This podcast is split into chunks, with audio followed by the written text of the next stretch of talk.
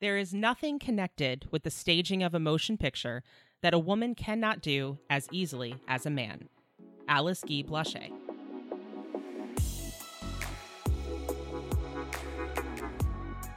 Welcome to Gal's Guide to the Galaxy. Your host, Lisa Leo, leads a roundtable in the universe to discuss women in music, literature, science, and more. Warning time travel is possible. Hello and welcome, everyone. I'm your host, Lisa Leo. On this episode, we're talking about movies. We're going to cover the best films centered around female friendships, top movie destinations and museums, stereotypes and female roles, and some gender focused dialogue tests. I'm most excited, though, to cover the film pioneers whose creations and contributions have shaped the film industry as we know it, and yet you probably have never even heard of them. Until now. It's time to shine a spotlight on these incredible women. But before we do that, let me introduce my guest for today. First is Dr. Leah Leach. Hello. I'm so happy to be back again. Oh my goodness. I keep thinking you're going to kick me out. I I feel very lucky to have you here, especially since you are a director or yes. you're a retired director. I right? am retired. I retired two years ago, but I did. Uh, I was a writer, director, producer for ten years, and uh, I made seventeen glorious little movies that I was very proud of. That's awesome. 17. That's that's a lot. Yeah. Well, I worked on probably about 50 more projects. I call them other people's projects. So, you know, I would work on the Sci Fi Channel or Investigative Discovery. But of my little babies, uh, I made 17 of those, the ones I chose to love. awesome. So do you have a favorite movie genre? I do. I don't know if it is technically a genre, and I say this with some kind of certainty because I worked in a video store and this genre did not exist in the video store. However, uh, I still believe it exists. I like inspirational movies. That is probably the drama section, but there are some comedies, there are some sci fis that will fall into inspiration, uh, mythic, message driven. Those are my favorites. Those are my go tos. Nice. All right. Next is Phoebe Freer. Hi, Phoebe. Hi. We're glad to have you back. Thank you. And you actually are currently a director. Is that yes, right? So I call myself a filmmaker because I direct, I edit, um, produce. I started out writing. Um, so I do a little bit of everything. And I actually know Leah because of filmmaking. So she was my mentor, and that's how we first got to know each other before we even like started talking about podcasts. Oh, I love Yeah. that. That's great. And last but certainly not least is Rebecca Burfanger. Hello. Hello. So, Rebecca, do you have any experience in filmmaking? So I don't have necessarily filmmaking experience, but I have a lot of film related, ex- like film adjacent experience, I guess. So I worked in a video store like Leah, which is awesome. I didn't know that. Ah, And, and I always get a little sad when I hear blockbusters are gone forever almost. They're not quite, Oh, but I cl- close. uh, I'm also on a screening committee for the Indie Film Festival. I've been doing that for several years. I'm an arts journalist, which I've done for many, many years. And also, as a lawyer, I represent filmmakers and hope to re- represent more filmmakers. So that's um, that's my film related experience.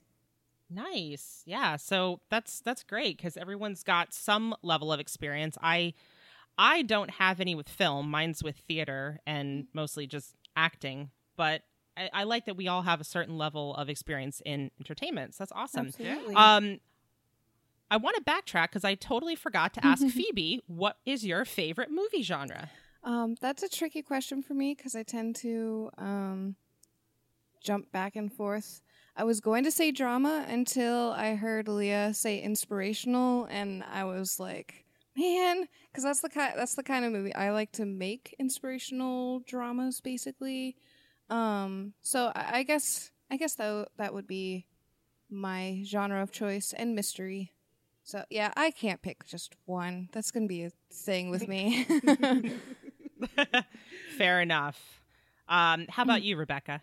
So yeah, it's hard to pick just one. I mean, I would probably say um, documentaries. That's what I usually screen for the film festival, and I feel like I watch a lot of movies where I'm like, if this was a documentary, it'd be so much better. And I, I think the one oh I can't now I'm blanking on the name, but the one where the guy they go on the road trip to see like the first Star Wars movie, or not the first one, but the Phantom Menace, where they go to George mm. Lucas' estate. I always thought, what is that movie called? You guys remember what I'm talking about? I'm- Yeah, I, can't know the place one you're talking about, and it's not Saving Star Wars. That was the local Indiana film that was made. I know it was produced by Kevin Spacey in a Trigger Street film, and, And I cannot remember the title. I will But get I- back to and find it I, out. but I kept thinking it was a documentary when I was hearing about it, and then when I started to watch it with friends, I was like, "This would be better as a documentary." And my friend was like, "Yes, exactly. I wish that, I wish it was a documentary." As a filmmaker Yeah. who's So much made better. documentaries, that makes me so happy. Yeah, it's just. I mean, the other one I guess would be like I also like foreign kind of weird movies. So like I wrote about French New Wave. I guess another thing. I, in college, I wrote a lot of film papers, and I'll I'll talk. I'll end up talking about that. I'm sure in this podcast, but um, but one of my papers I wrote was about French New Wave and the connection with French journalists, and I was.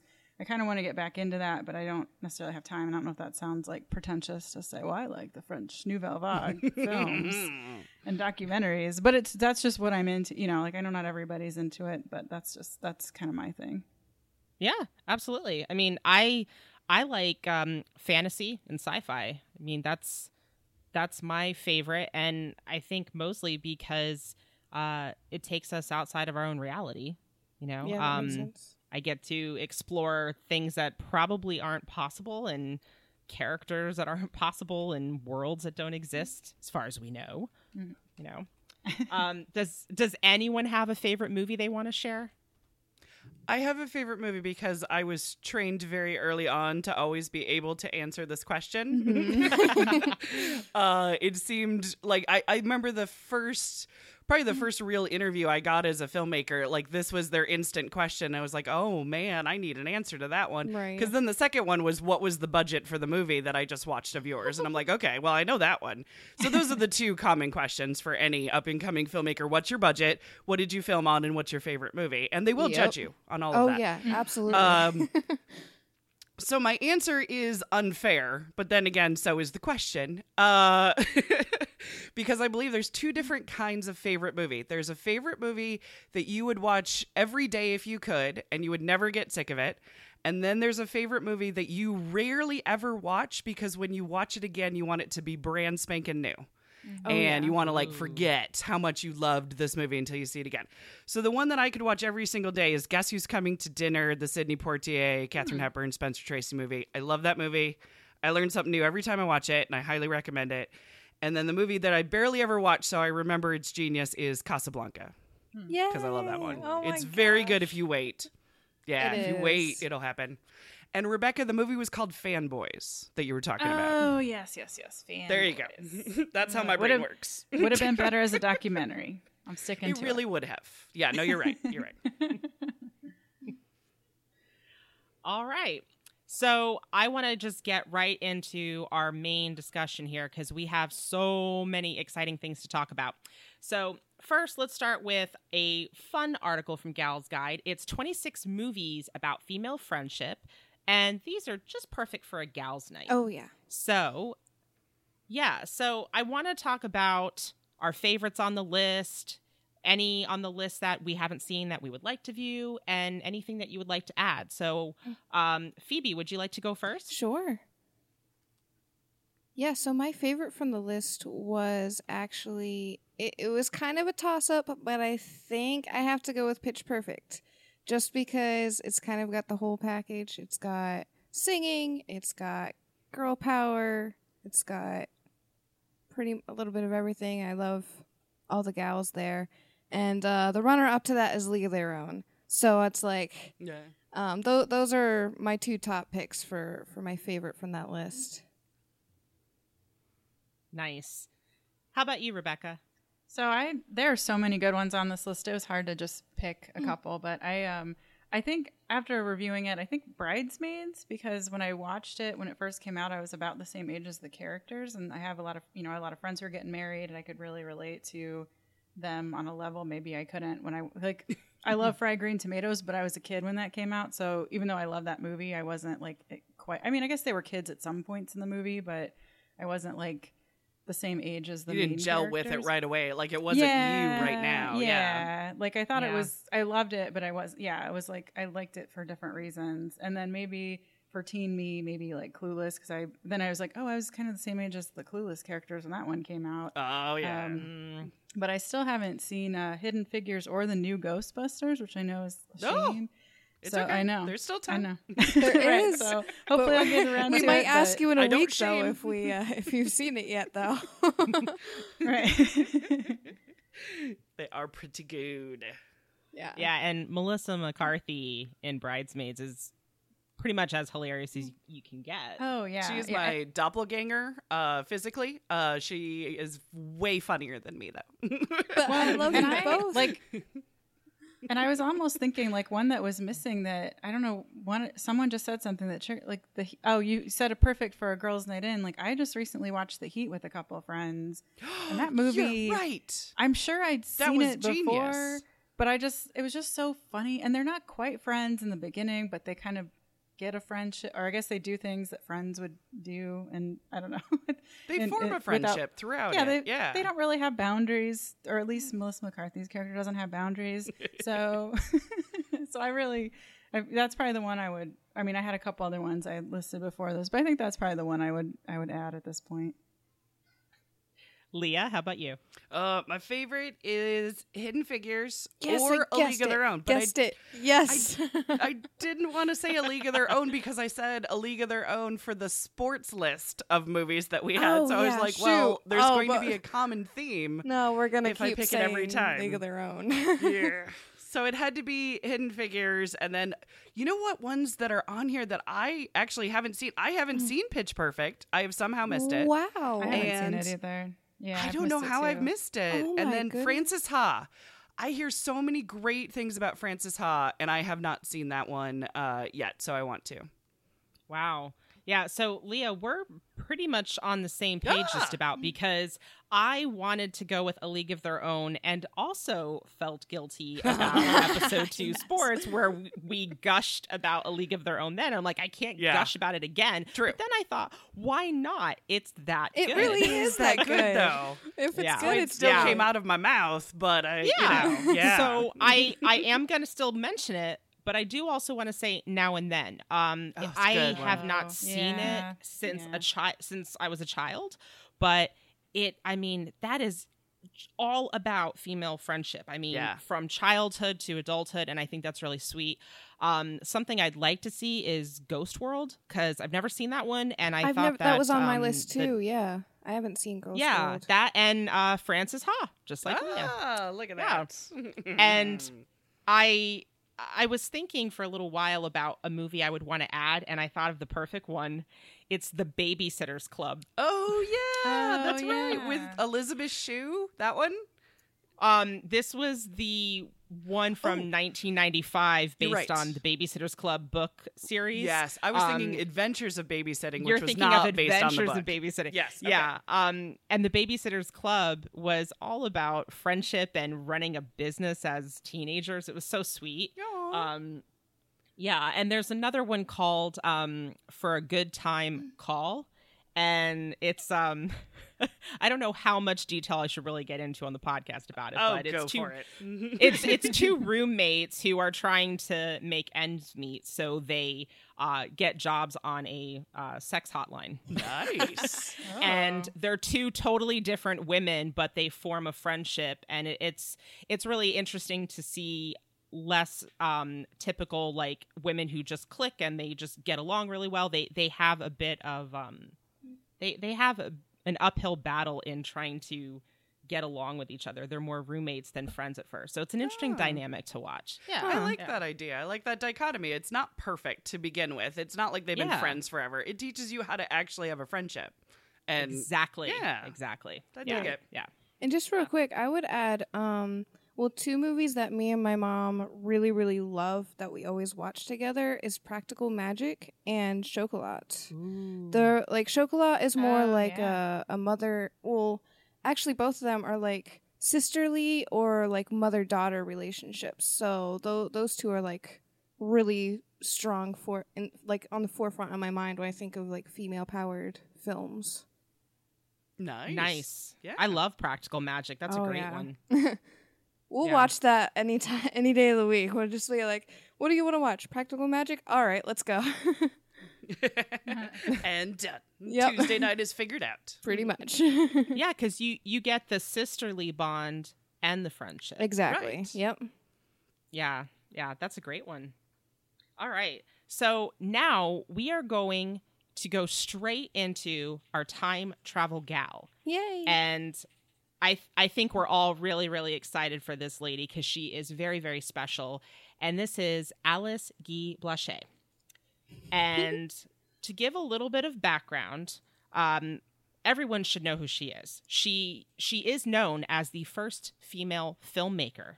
I mean, that's a pretty big title. Yeah. That's that's a big deal. Mhm. it's a very Um, big deal. her innovations include, yeah. Now, sh- now she's got a lot of things to credit, so mm. bear with me. I'm just going to run through these really quick. Her innovations include being the first to tell a story on film. She essentially created narrative filmmaking. She was known for her motto, be natural, when referring to performance and acting. She was the first to use synced sound, which led to the first music video. She was the first to feature interracial casts. She made over a thousand films, one of her first being The Cabbage Fairy, which she made on, oh, you know, her lunch break. No biggie, right? She was also the first female to run a movie studio, which was also the largest pre Hollywood studio in America in Fort Lee, New Jersey, way before California. In 2013, she was inducted mm. into the New Jersey Hall of Fame.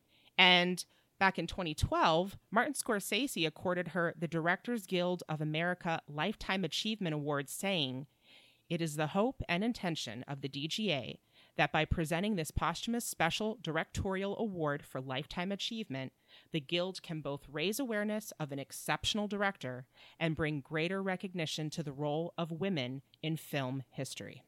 I loved that. Yeah. I remember that day too. How about that? That's how I learned about Alice was the was Marty. Yeah, I loved that. It- Wow. I was like, I'm sorry, I never heard of her. I went to film school. I never heard of her. It's ridiculous. And I was like, Martin, Martin Scorsese's mm. telling me about her, and I'm like, oh, I gotta learn about her. "Oh yeah." So so so she's not really taught in film school? She was not taught in film school at all.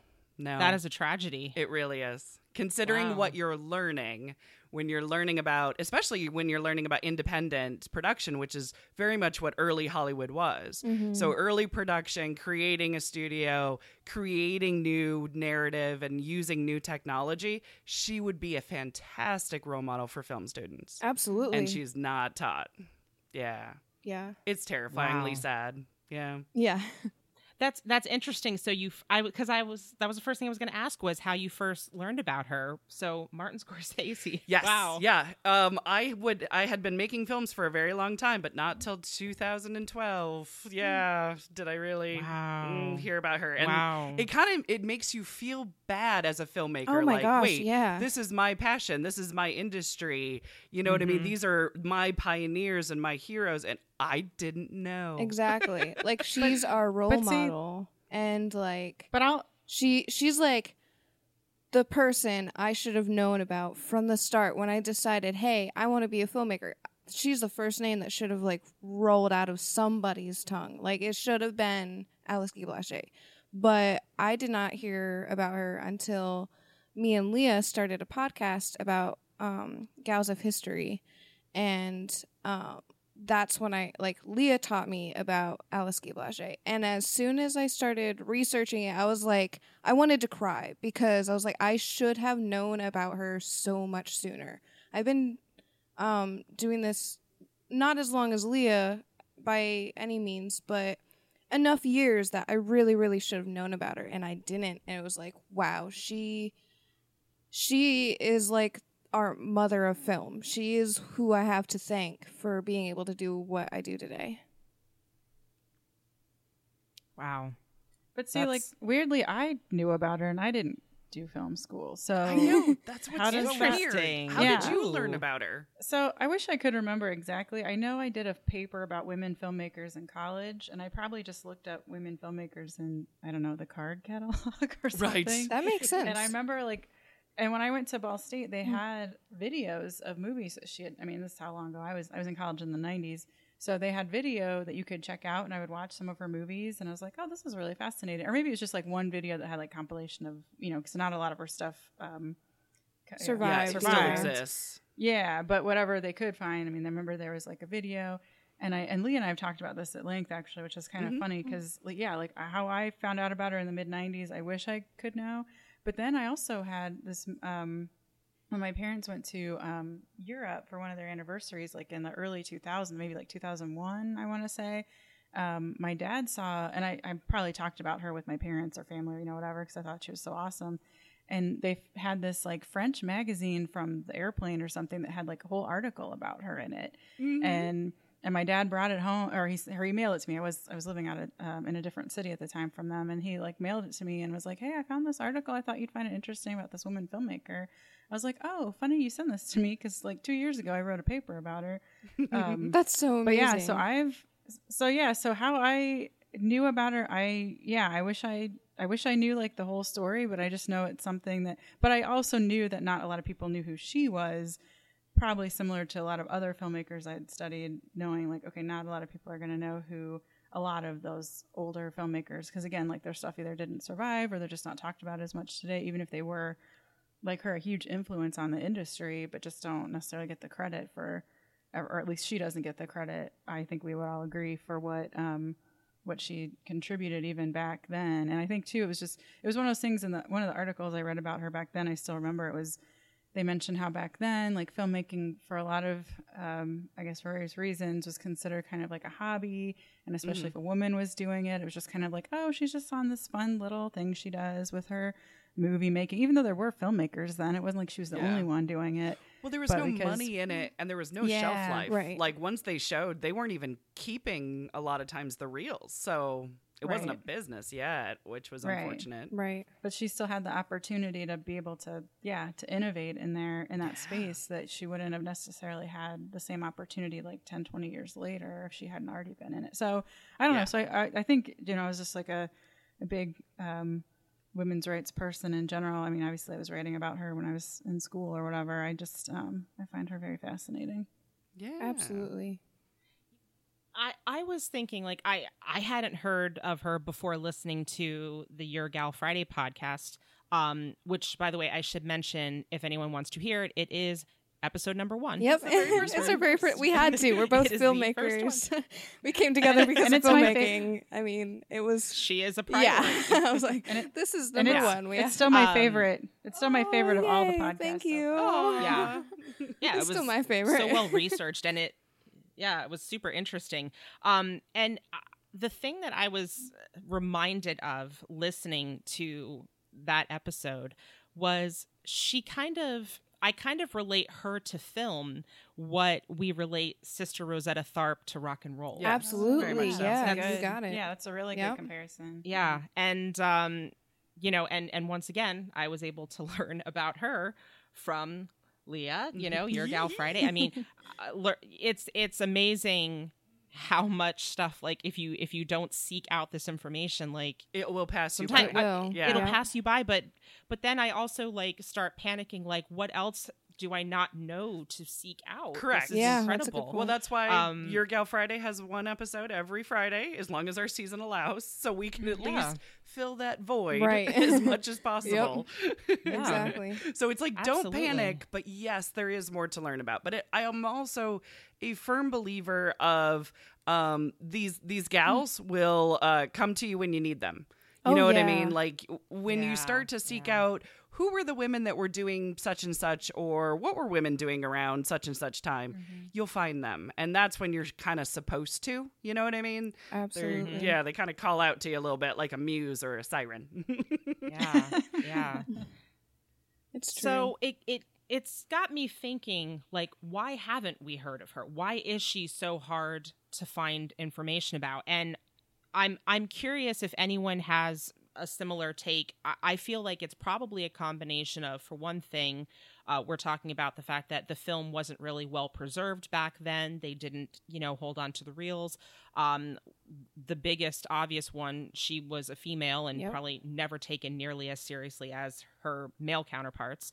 But I'm also curious if the fact that Fort Lee did very little to preserve pre-Hollywood studios. Yeah. Um, Yeah. if if maybe that has something to do with it, because if there's some level of historical preservation, it's a lot easier for people to go, oh wow, look at there's a there's a museum, there's a landmark over there, we Mhm. can go explore and learn something. Whereas if it's a grocery store, I mean, It's a grocery Yeah, store it's- now. it's a Alice grocery store Studio now, is yeah. a sign in a Mhm. grocery store. Yep. And her house is a noodle house. And it's like yeah, it, for, to me when I was there and I was just looking around, it's Fort Lee has moved on, and they for some odd reason did not want to cement their time. Um, they it at one point or another because we're also talking like 1894. Mm-hmm. You know what I mean? We're talking early on, and I mean, uh, New Jersey and New York, things change by the minute there. But Yeah. It is very peculiar to me that they did not want to hold on to that heritage. Yeah. Um, there's something odd there about that, and I just I feel it, and I feel sad when I'm there. Exactly. I agree. I feel very strongly that a big part of it is the fact that she was a woman because you know or people know the name George Méliès. Like I knew of that name. There was a movie Hugo, which is one of my favorite movies, but it was it featured George Méliès, but it should have also included Alice Guy Blaché, which it didn't. And also the fact that I'm I wonder does Hollywood even want to admit that there was something before Hollywood? Like they don't mm-hmm. they don't want you to think, point. "Oh, ho- no, Hollywood's always existed." That's like kind of what they want us to think. Like we've always been here. This is always these are the rules. This is how it's always been, but it's not. And so I, I kind of wonder Yeah. between those two, like, there's still not fair pay for women in Hollywood or fair recognition. So it's like between those two things, I feel like it's like, okay, this sadly kind of makes sense. I kind of go with history is told Mm. by the victors, and Hollywood won. Exactly. Yep. Yeah. Mm. Wow. That that kind of gives me chills. That I know, and that's sad. why I feel sad when I when I'm in that uh, because D, because remember D.W. Griffith was right there with Alice Yep. too. They were all making movies in Fort Lee, New Jersey. So Yep. um so the big names, uh, Thomas Edison even had one of his first, you know what I mean, kind of like black the the black box, you know what I mean, the filming sort of Yeah. thing. Uh, Yeah. those were located in Fort Lee, New Jersey because there was space and and the light was good and the sound was good and things like that Right. but um but uh having having them forget about it i do feel like it was history's not going to remember us they're going to remember the victors of hollywood so Yep. we'll just let them have that that one then we've still got uh what bruce springsteen we'll take that Yeah. we got bon jovi we're okay yeah. The Sopranos. So I actually, I actually want to share a, a kind of cute little story about Fort Lee and and Alice Guy Blaché because um, when I was listening to your Gal Friday and you were mentioning that you went to the area and it was just a grocery store, I was like, huh, wouldn't that be funny if that was a grocery store I was in a few years ago? oh no No. And I looked it up because um yes. So um I think this was back in 2014. Um my husband was born in Fort Lee oh and all of his yeah, and all of his relatives are from there and we went up there for a family wedding and I thought, boy, wouldn't that be the funniest thing if it was the same location? And when I looked it up, I almost fell out of my seat. I was squealing like a child. Uh-huh. And I couldn't, I think it took me 20 minutes to come down from the, I can't believe this. This is so crazy. That's amazing. And just to think, just to think it was the same spot, but hmm. also further proving my point, I had no clue. There You was were nothing. yeah Yeah, Oh there was gosh. nothing that indicated it. I'm walking into a store, I'm buying some bagels. I have no clue. Oh, yeah. There's nothing there. you have to know to look for it yeah yeah, and and what's sad to me is that um where I'm from in New Jersey, they honor Thomas Edison. yeah They're you know they have they have the um the museum set up. They have all these recreations. Um, uh, what's the word I'm looking for? Exhibits is that what you mean Thank you. They have an exhibit of his uh his laboratory and all that kind of Mhm. stuff, right? very much love him yes And of course, probably because he's a dude, pretty much Yeah. oh he had a, I also mean, he had a great pr campaign we we can't we obviously can't use the argument that they just don't like preserve historical landmarks and and places of significance. Not true. It's it seems to be a specific one that just wasn't cared about. But um yeah, I just I couldn't get over that. I was like, wow, I was in the same spot and I didn't even know it. That was so funny when you mentioned that. I was like, I have to look this up right now. So That is I- a I- wonderful crazy. serendipitous thing. I love it when that happens. That's creepy. yeah, I could not wait to share that with everyone. That's Like, I don't know if I can hold this in. so, um, I I want to ask if any of you could go back in time and meet Alice. What would you want to ask her? What would you want to learn from her? Rebecca? Um, I probably ask what she thinks of digital short movies that are Mm. not. t- I mean, I'm not saying they're not. They're not easy to. I'm okay. They're not easy to make, but I wonder what sh- her thoughts would be because obviously when she was making her movies, it involved a lot more um, in terms of like she had to make up her own special effects. Now, like anybody with a, with basically access to a video editing program that pretty much comes with almost every computer or Snapchat or whatever has all these filters you can add.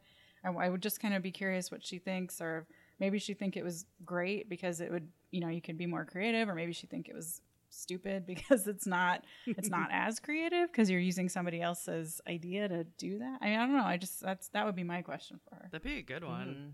Yeah. How about you, Leah? Um, it's gonna sound dark and morbid, especially with me being retired. But I would honestly ask her from my heart, if you could do it all again, would you still do it? if she knew that she would get forgotten, if she knew that people she wouldn't know watched what she herself created, would she still do it anyway? Yeah. Yeah, she she lived Wow. uh, until the 60s, so she saw the industry start to make money. And that breaks my heart. So uh, that that's what I would want to know, but I also don't want to know. Does that make sense? Oh yeah. Oh yeah, absolutely. Because if her answer I'd if her her. answer's no, hell. then that would just break me. I would just I would understand. I'd be like, I respect that. no, Either I would understand, but I'd be like, what do I do then? it would break Right. Phoebe. How about you, Phoebe? Um, well, I think I would like if I was visiting her, I would explain like where Hollywood is now, where I am right now, and I'd basically just ask her advice. Like, what would you do if you were me? Like, what can I do to help be a pioneer like you were? Because I honestly like she she was such a huge pioneer that it's it's hard to be like okay I can make a difference like that. It's really hard. So it's so I wonder like would she go to Hollywood? Would she stick with indie? Would she like what what kind of advice in that kind of respect would she give me is kind of is what I would ask. Mm, very nice. Yeah, I I think I would probably just ask her how on earth did you create a thousand films? I know, right? How how did you It's, like, how did you avoid burnout? How did you not run out of good ideas? question. Um, like how how did you do that and raise children Yeah. Mhm. and be a wife and run a whole I company. mean, yeah, she was like three films a week, wasn't it? Yeah, 3 films a week. Yep. insane Mm-hmm. absolutely insane and uh, you know i also man it would be so great to actually time travel Wouldn't with our time travel gal Oh, it would. and I- would love to see pre-hollywood I would have too. I think I would have really liked it. I think I would have liked it more. I went to Hollywood. Yeah.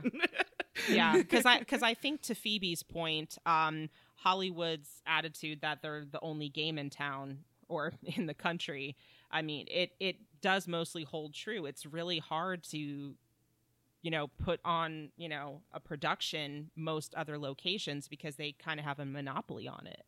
Mhm. um and it, it's interesting to think that there was a time that this you know it's it's a it's a beautiful area but just so unassuming. Like you would just never know Mhm. the the you know the glamour and all the potential that Fort Lee had. Is so crazy. You know it could have been you know just outside of New York City. You could have had the New York City Hollywood Yeah, It's I wish it's it crazy stayed It would've been so cool. much. I mean, Yeah. yeah It's definitely it would be within driving distance of me, so I'm slightly biased in that respect. But no, it would be so Oh, cool nice to if Fort, if Fort Lee was still here. You know. Yeah, yeah. Uh, is there anything else anyone wants to mention or, or share about Alice before we move on? I always love the fact that um, Alice made more films than D.W. Griffith and Georges Méliès. I mean, actually, if you add those two gentlemen's films together, you have the total amount that Alice Yep. made You got it. uh, on her own, and I I think that's phenomenal because I, of course, was taught D.W. Griffith, and I was taught Georges Méliès in film school, right. and it's like, huh, interesting. Okay then. Wow. yes. I mean, and I think too, she had like a sensibility that I don't want to say only a, like because she was a woman, but I feel like her film, like they're not necessarily feminine, but there just seems something more, I guess, because that's her whole thing, be natural. So it just is very like They're grounded. human Yeah. and grounded and things that we want in movies even in 2018 like if something's fake you can spot it a million miles away but i don't think hers i think she was genuine which is another reason why making so many was so amazing because it's like how do you keep doing this but maybe again sometimes it's just like if the art you know the artist shines through on their work i feel like that's kind of her um, or that is her that's her that's her work Absolutely. Yeah, that's her canvas. Yeah. Yeah, absolutely. Aw. I feel I feel like it's so bittersweet. It really It is. No, it really is. You get a touch of what uh, Phoebe and I are doing every uh, Every week. on your Gal Every Friday. week we end do up this. crying We over these do. ladies many times, We and do. it's like It's oh, always- it's I'm always fine. a- I'm just crying over so and so this week. Right, exactly. But it's that's why you always an guys do what emotional you do. roller coaster every single week. Yeah, we really feel for them. hmm but just keep sharing Yeah. just And- keep sharing their think- stories and that's all you got to do Exactly. And we, I mean, it's not that we're the only ones that will ever tell their story, but we feel a responsibility that if we're going to tell it, then we need to honor them. Exactly. You know what I mean? yeah. And tell Yeah. their story right and authentically and, you know, uh, not judge, but present it as it is, but then also learn from it, no matter how ugly it is. so, yeah, it's lovely. Oh, and I, I also think that what makes Alice so special is she did all of this with probably, I I think it's safe to say, with no assumption of fame or anything Oh, like that no, because yeah. this was new. This Yeah. this wasn't something where we know what film is now and we know that there's people who do it for their passion and the art and there's those who do it for that and maybe also for fame or Mhm. just are chasing fame but she did this clearly because it's what she loved Yeah. more more than anything else I was and that's awesome I kind of relate it to this. I was uh, I was asked to give a talk about um, female pioneers, and I was trying to relate it because it was younger kids. So I was trying to relate it to today's standard, you know, because it's like, ooh, movies they've been around my entire life. Um, the very first YouTubers, the 1st people who said my job is I make videos for YouTube. That is what it would have been for Alice being yeah, a filmmaker. You're right. Yep. It was Yeah. ridiculous only a few years ago that you would make a living at that, that anybody would watch it for more than 30 seconds, that YouTube would exist in a few years. So that's the closest that I have to modern day to relate to what Alice was doing. Um, Is being a YouTuber, and that's it's sad, but I mean it relates. It does. No, it but makes it, sense. but it is a good parallel yeah Yeah. yeah wow well alice alice is incredible and we probably could talk about her for oh yes. days uh, this is a but- this is a dangerous can of worms with me and Leah. well, we we have a couple more to cover. We're going to move on to some more film pioneers, and these are all women that came kind of on the heels of of Alice. Um, we have three more that we're going to talk about, and obviously there's plenty more out there that we're not covering, but these are just a few of the standouts, and it's it's mostly for the sake of time. Um, but let's um talk about them. We've got Lois Weber is the first one, and then we're going to talk about Dorothy Arzner and Margaret Booth. Um, so should we dive in each one separately? I think Talk so. about one at a time. Yeah, Okay. give them their chance in the spotlight. absolutely. So let's talk about Lois first. So she was the first female Hollywood director and the highest paid at one time, even amongst her male peers. Which, wow, Mhm. yeah, that's pretty impressive. it's hard to hard to imagine, right? She was the first to use split screen, uh, the first to have female nudity, the first to use controversial subject matters like abortion and birth control. She owned her own Hollywood studio, and she was the only woman in the Motion Pictures Directors Association. And one of my favorite facts, she was the first mayor of the brand new Universal City. Yeah. I love that one too. Oh, that's it was contested too, but she was. Oh, oh, I didn't know about oh, that. Oh yeah, they wanted a recount. Oh. Uh, They're like, wait a minute, but she still Sore got it. though. losers. Yeah, basically. Wait, could women vote even back then? Like, could women vote in 19? It was it was for mayor, so I, Uh, I'm assuming, and it was a brand new city. Yeah. Yeah, it was some kind of weird. I, I don't know how she got it, but also it was California. I mean, it's the Wild West, Yeah. really, at that point. That's true. That's true. They probably had their That's own, true. own Yeah. laws. So, was everybody familiar with Lois? I mean, I'm, I would imagine if no one really got to learn about Alice, we probably didn't learn about Lois either. No, I didn't. I hadn't heard of her before. No, I heard of her because of Leah again. When we did the Women Pioneers podcast, we covered um four, right, Leah? We covered four different ones. Yes. In that in that Yep. one episode. And Lois was yep, one of them. exactly. Yep. Yeah, this was part of my research once I went into the shame spiral that is not knowing Alice. Uh, I learned about these other women. Because that's how Leah rolls. exactly. I make up for last time. Nice. okay. Um so next, and I just want to briefly go through all the women so we can kind of dive a little bit deeper into some questions about them. Uh Dorothy Arzner is the next one. She had started in Hollywood around the end of Lois's career. Mhm. So it's kind of interesting this sequential like timeline. Yeah, they Uh, kind of that- bump that against had. each other almost to a certain extent. Yeah. Yeah. But then they yeah. push the industry forward, as you'll see. Yeah. Dorothy edited Rudolph Valentino's Blood and Sand. She saved Paramount lots of money by using stock and B-roll footage. She directed Clara Bow's first talkie, which that's Mhm. that's so cool the to think. Girl. Like now we're into the talkies. so I love that. she was the first woman admitted to the Directors Guild of America. She also launched the careers of some pretty notable women. We've got Katharine Hepburn, Rosalind Russell, and Lucille Ball, one of my Mhm. favorites. Oh yeah. Um, I think one of the coolest things about her was she invented the boom mic. Yeah, she did. Mhm. And later in life, this was one of my favorite facts that I got to learn from the Your Gal Friday podcast was that she became a teacher at UCLA and one of her students was the Francis Ford Coppola. Mhm. Yeah, that's my That's favorite cool. fact about her too. I mean, I love the boom mic, but the fact that she was the Godfather's teacher in California, I love that. Yeah, that's yes. cool. so awesome. Um, oh, and I should also mention that all of these women are covered in the Film Pioneers podcast, which is episode number 10 of Your Gal Yes. Friday. Yes. Oh yeah, we had a fun time talking about these Oh, things. Wa- was it hard to, to narrow down who you wanted to talk about? Um, to a certain extent, yes. Um, this one was one that I kind of steamrolled because I wanted to do a linear story. So I wanted to be Alice opened the door for who, and then Lois kind of opened the door ah. or was passing the baton to who, and so on and so forth. I kind of wanted to. Mm. Uh, to show an example of women opening the door for other women, Absolutely. Um, because that was important for me. Okay. Because I, I was impressed by how they all just kind of seamlessly went from.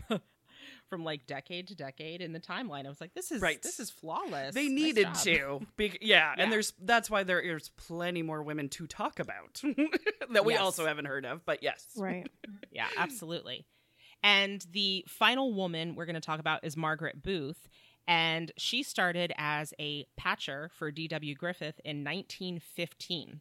She became a cutter, which I guess is what we now call an editor. hmm Um, and she was known for cutting to a rhythm. Yeah. Um, and b- before I go any further, uh, Leah or Phoebe, would you like to explain that cutting to a rhythm? Oh, Phoebe hit it. You're an editor. Okay. I, I always hated editing. Oh no, I I started writing and then editing. So yeah. So cutting to the rhythm. I don't know if you've ever like listened to a music video and like it's you, like the beat goes with the with the take or with the cut or that kind of thing. It's um sometimes I actually it's like a full body experience for me cuz at least for me just cutting a video all I have to do is hit the space bar. So it's like you're listening to the music, listening to the music and space and you're right there. Um that's what she was doing except for she had to physically cut film. So that's even more impressive. I am honestly I I you'd have to play the music and the film at the same time and then stop them at the same time and then physically cut the film and not have super anxiety about physically cutting something and then glue it back together and then keep going. Like that's that's what Margaret Booth did, which is crazy. I mean, she's I don't know. It makes me so excited that this is something that she did. Yeah. Wow. So actually, way more complicated than with oh, digital, absolutely. The, luxury of yeah, everything I've always been computer. thankful Wow. that I grew up in a digital age because I'm so much farther along right now than I would have had I started um, in film because, like, even for the sake of just money, film costs a lot of money. Digital costs Mhm. less. So even just for that fact alone, I understand a lot more about film than I would have had I started on actual film. Um, it's still I still want to learn actual film, but my point being that because it I live in a digital age, there's a lot of things that are easier now that we don't think about as as being difficult on on film. Now with that, it's our jobs are still difficult because we have to learn a bunch of things that they didn't have to learn. So it's still not simple anymore, but it's, It's all still a craft. it's still a craft, Yeah. right? But it's it's different. Like when when you're thinking about me cutting a film versus Margaret Booth cutting a film, they're completely separate things, but the same kind of outcome. Wow. I, I feel like I should have known better. Like I should have realized she's doing that on actual film Mhm. and not digital. Because I was like, well, that that seems that seems like a cool thing, and I wasn't even Oh, considering no. like. But how then- incredibly difficult yeah, that is. and you the have permanence of it. exactly that would just I don't even I don't even know if I could have been an editor just because or a cutter just because of my anxiety because I would just be like but what if this isn't right you know at least with with digital you can undo what you just did or you can save this clip and insert Mhm. it later or something like that with film it's permanent you're done And Yeah. what Margaret did is she was um, she was taught to edit first by using what was remaining on the cutting room floor. So whatever was on the floor that was discards, Yep. um, she just got to play with it and try to make a story out of nothing. right And so you could mess up there. It was a safe place to fall. Mm. yeah So, knowing this certainly explains the rest of her, you know, her resume that we have to talk about. That she was basically the go-to editor Mhm. at MGM, Mhm. and pretty much m- most, if not all, films really didn't leave the studio without her imprint. Even if she was uncredited, she had a hand in the editing of these films. correct And we're talking some big deals like Ben Hur, The Wizard of Oz Mhm. these aren't you know nothing she was also oscar nominated for editing mutiny on the bounty um, and in 1978 she was awarded an honorary oscar which is so cool Mhm. uh, she was honored with the american cinema editors career achievement award in 1990 and her final film was 1982's annie and she had the longest spanning film career out of all four film pioneer gals that we've covered. yep Yeah. And it got me thinking you could see how over the course of time the the change from Alice who got no recognition to Margaret being awarded, being acknowledged for her work and some level of appreciation. It's interesting to see over the time span how how that recognition changed with each woman, how it grew and evolved. hmm On the shoulders of each other. Yeah, unfortunately, but yeah. hmm so, if you could spend the day shadowing any of these four women, who would you pick and what would you hope to learn from them? Rebecca, would you like to go first? Um, sure. I mean, so obviously, I'd love to shadow Elise, but I think um, after kind of just going back through these and talking about it just now, I really appreciate Dorothy Arzner's story. Um, I don't know if it's because she started out wanting to be a doctor and then decided to be a filmmaker. I love Um, that I too. w- like I always just find that fast because I start like I've had multiple careers and I'm not even 40 yet, but I still I always appreciate people who kind of reinvent themselves. Although I don't think she really got too far into the the medic- medicine world of medicine. Um, but I think just um, reading more about her and just about you know she invented something even though she didn't have a patent, people still gave her credit for it, which is kind of outstanding. Um, and then also reading about how she didn't make it a secret about her sexuality, which is also a huge deal. Um, yes. Yeah, that I love that. probably people. I mean, I, I guess I, you know, t- whatever time period you talk about, there's always different levels of. But also, it's Hollywood. People, like we said earlier, it's California. People just kind of go with whatever. Wild and then, West. um, Wild West, yeah, Wild Wild West. And then the whole like, um, and I think too, just like I didn't realize the Coppola connection, even though I should have read this before the podcast. But the Coppola connection is really interesting because I actually have a Coppola thing I was going to mention later in the podcast for one of our other things. Um, which I always I find him obviously we all find him fascinating too, even though he's a dude and we're talking about women today. um, but yeah, but I would think her, and I think just yeah, kind of like the other pioneers. Like what you know, what do you think of today's like if yeah, like if we were t- going back in time, I could show her something from the present and being like, "What do you think of this? Like, is this good? Is this crap? Like, would you would you be proud to be part of this world, or would you, or, or maybe there's some movie that you know she'd be like, "Oh, but this movie really resonates with me. Like, I really would have enjoyed working on." You know, so I think that would be my question again: is like, what do you think of today, like today as in 2018? Um, whether it's technology, whether it's actual quality of filmmaking, or, or whatever. Totally. Yeah. Yeah. How about you, Phoebe? Aside from Alice, I'm not going to choose Alice because we just talked about her. um, I think I would go with Margaret Booth just because it, it fascinates me how she could be a cutter. Um, that just every they say you make a film three times once in writing, once in filming it, and once in editing it. And so she made a lot of films, and it's just it's awe inspiring to me how she could become this person who literally everyone comes and requests her uh, opinions on things. I would have so many questions for her about how did you um, overcome like trying to overthink maybe if this is the right cut or not. How do you see the big picture when it's all in film right in front of you? Um, just learning from that aspect would be so fascinating to me. I feel like I would learn so much about editing my own films. Yeah, definitely. And I I would just be fascinated to see conversations where men are asking a Yes. woman in a professional setting for her professional. I professional wish I was a opinion. fly on the wall for that. Did they interrupt her?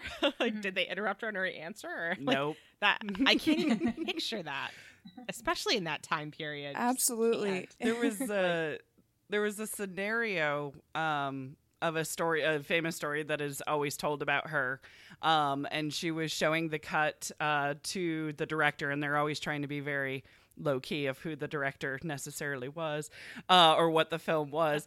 But she's like so you're telling me that you want that on a 40 foot screen? And then she waited for the answer. And then they would say no i don't. Correct. You do not. She was no nonsense. Oh, she man. knew what worked and what didn't. And people came back to her not because she was sweet but because she was good and she was right Exactly. so that's how you get to stay and from 1915 to what 1982 i mean come Yeah, on that's amazing. talent right there And honestly, if I could go back in time and meet her and have her say I'm doing like a, even a moderately good job, that that would just be like, all right, my life is my life is in a good spot. Yeah, and from from what I learned, she lived to be a hundred and four. Yes. So she she lived through the entire 1900s, which is just amazing Mhm. to, to like try to wrap your mind around all that she has witnessed and experienced and just been able to be a part of. Uh, it's oh, It's it just it makes me fascinating like life. excited and Yeah. yeah, yeah, it really is absolutely. Leah, how about you? Who who would you want to Oh. shadow and learn from? I, I can't get it out of my head. I would want to shadow Alice because I feel like we'd be on horseback and we'd be patrolling through the New Jersey studio. We would check on set builds, we would check on costuming approval, we would film in the afternoon. And I feel like it would be a film assembly line. Like, I never really cared about, you know, Henry Ford and the whole automotive assembly line, but the idea of like a film assembly line run by a woman being on patrol on horseback by a woman, I'm like, yeah, no, I'll take that afternoon over anything. I think that would be amazing just just to see it. Yeah, absolutely. I I did manage to find some very short clips um on YouTube of her on set. yeah. And that to me is more fascinating than watching the actual actors, like the behind the scenes of the actors on set. It's like, no, there's Alice. Like she's the celebrity. Right. at least to us right i mean she's she's the one that is just so fascinating and uh i i just really get a kick out of that like i could watch that over and over and over there's something so amazing about watching these films that that were made before even the 1900s Mhm. they're so incredible to think about the creativity and the just the willingness to take chances and invent and create and and do something that's never been done f- before like we we don't really have a whole lot of those opportunities these days because it's it's all been done Right. Well, and now it's so more far about we think dun dun dun dun dun. Good What's on the point. Horizon? point. It's very Yeah. hard to see forest from the trees when you're in it, but at the same time, you know, who knows? absolutely no you make a good point Virtual reality might be a thing. I don't know. Who knows? I I had a hard time thinking about who I'd want to shadow because I was like, can I pick all of them? yes, I'd like just pick all of them. I'd like to say all of them, and I, you know, I feel I feel very closely to Alice's story because I'm like, it's from it's New Jersey. It'd be so great to see like way, way, way back then what it looked like because that to me is more interesting than Hollywood Yeah. because we we've been able to see the old Hollywood glamour. We, you know, you could see the photos, you can see footage of that. You kind of that's been preserved in a way. yeah. Um, but to see something that's no longer there, it's gone, would be fascinating. But um, I actually was was gonna go with Dorothy because I I really liked the fact that she worked with so many famous people. Like I would have loved to have been there the day she discovered Lucille Ball. Right. Oh yeah. That like that to me would be so cool to just like walk next to her and be like, "Forgive me, but I'm gonna be starstruck all day." you know. right.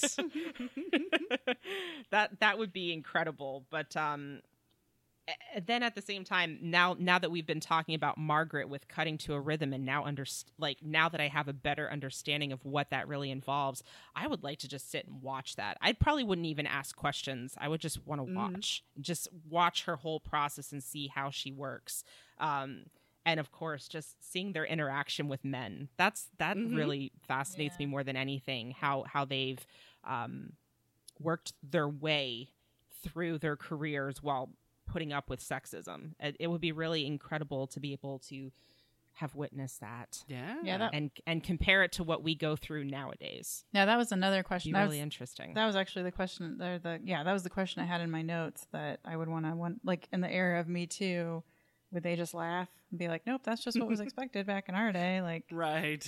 people That play was grab ass, and you just were you just went with it, or else you didn't have a job. You know, like I wonder, or were they, or was that not the case? Like were they just like you said, like um, Margaret Booth was. This was work take- and yeah, never Yeah. the tune shall meet. Yeah. yeah, it was like, professional didn't- to a certain extent. yeah, maybe it was more professional back then. Maybe it was, maybe if you were able to make it as a woman, like you had to have some sort of quality that you just, yeah, that you wouldn't be pushed around or, or, or whatever. Not that, I don't know. I'm, I don't, I'm trying to be careful how It's I a word good it, but yeah, I'm yeah. with you. It's a good point. Maybe it was a certain a certain character. you know what I mean? That kind of made it into the the director's seat and to the editing booth, and it's like, well, you don't mess with those ladies. Right. you have a snide comment, you know, over a brandy, but you don't mess with those ladies. right.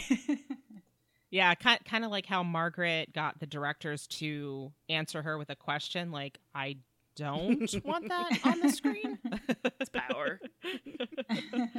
yeah, absolutely. well, before we move on, if there's anything else anyone wants to say or discuss about any of these amazing ladies, please do so. I I hate having to move on because this has been so fascinating to talk about, but you have the floor.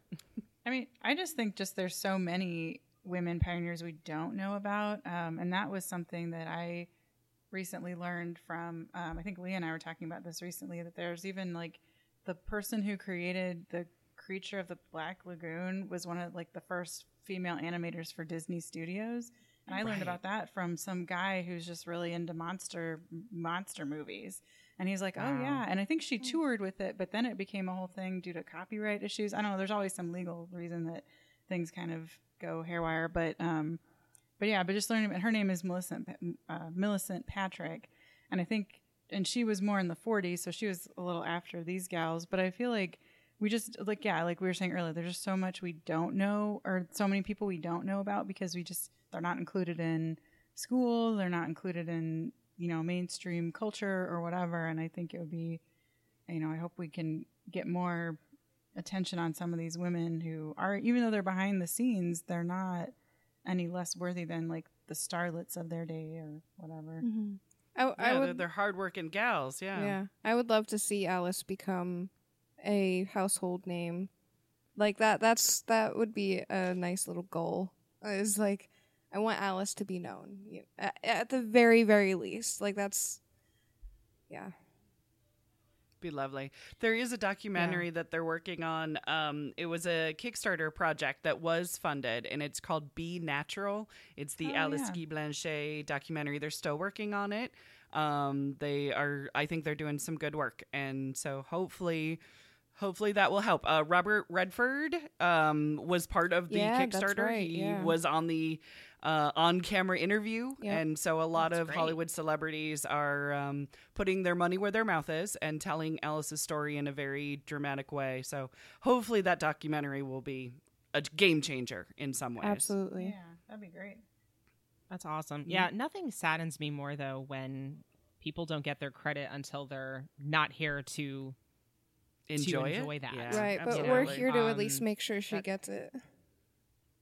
Yeah, Mhm. yeah, and and I also think you know in a day and age when we're trying to raise young girls to know that they can do anything, that their potential is limitless, if we're not teaching them about the history of women who have done this, who have achieved it, and we're only showing them, well, you know, this guy was the first who did this, and this guy was the first who did that. Mhm. That's that's the biggest disservice we're doing to you know our younger generations of women because uh, that's that's what really gets me the most about all of these pioneers Yeah. Agreed. is if if we're not teaching about them then how how are we to give these girls an example of women who have already done this you know Right. um uh it just it really just hits you right in the gut It does. I mean, because I very much relate. I I thought that either I needed to be. I knew I wanted to be in the film industry when I was like ten years old, and I thought I had to be an actress because I saw that. You know, that's what you see on the forty foot screen. And then I thought, well, I have to be a writer because for some reason I, I see women writers. You know, in television and books, and you know, um, so women are writers. Okay, so I have to do one of those. And it wasn't until I saw Penny Marshall direct Madonna and direct Tom Hanks that I'm like, that's a job. I like that job. I want that job. So you you do to a certain extent need to see it to be it. So it really Yeah. it really helps. So whether it's a lady, you know, from 1894 or 2018, it really does matter cuz little girls are watching. Absolutely. absolutely and uh what what movie was that you were referencing leah Oh, I believe that was called A League of Their Own. oh, we haven't mentioned that one we haven't mentioned it in a, yes in like half an episode uh, we haven't mentioned a league of their own How How long can we go without mentioning this one movie? Uh, not long. It's gonna become a drinking game, is what it's It going is. It is. to become. It's like that if- would be great. If you have on your bingo card a league of their own, please mark it now. yeah, basically. no no pressure. We have to just find a way to incorporate it into every No, we've mentioned it enough in Your Gal Friday just because we have, not even realizing we have. Just happens. It just happens all the time. Oh man. Okay, well, with that transition, we're going to move on You're welcome. to nine. Thank you, Leah. you bring the puns and the transitions. I try. So now we're going to talk. I hope you've enjoyed part one. We'd love to have you join the discussion using the hashtag MovieGals to share your favorite film pioneer. And stay tuned next week for part two. For more exploration, including show notes and links, visit galsguide.org. Add your voice to the discussion on Twitter at Gals Guide Galaxy. Support our mission by becoming one of our Patreon members. If you enjoyed this episode, please subscribe to Gal's Guide to the Galaxy. Thank you for listening. Returning you to Earth in three, two, one.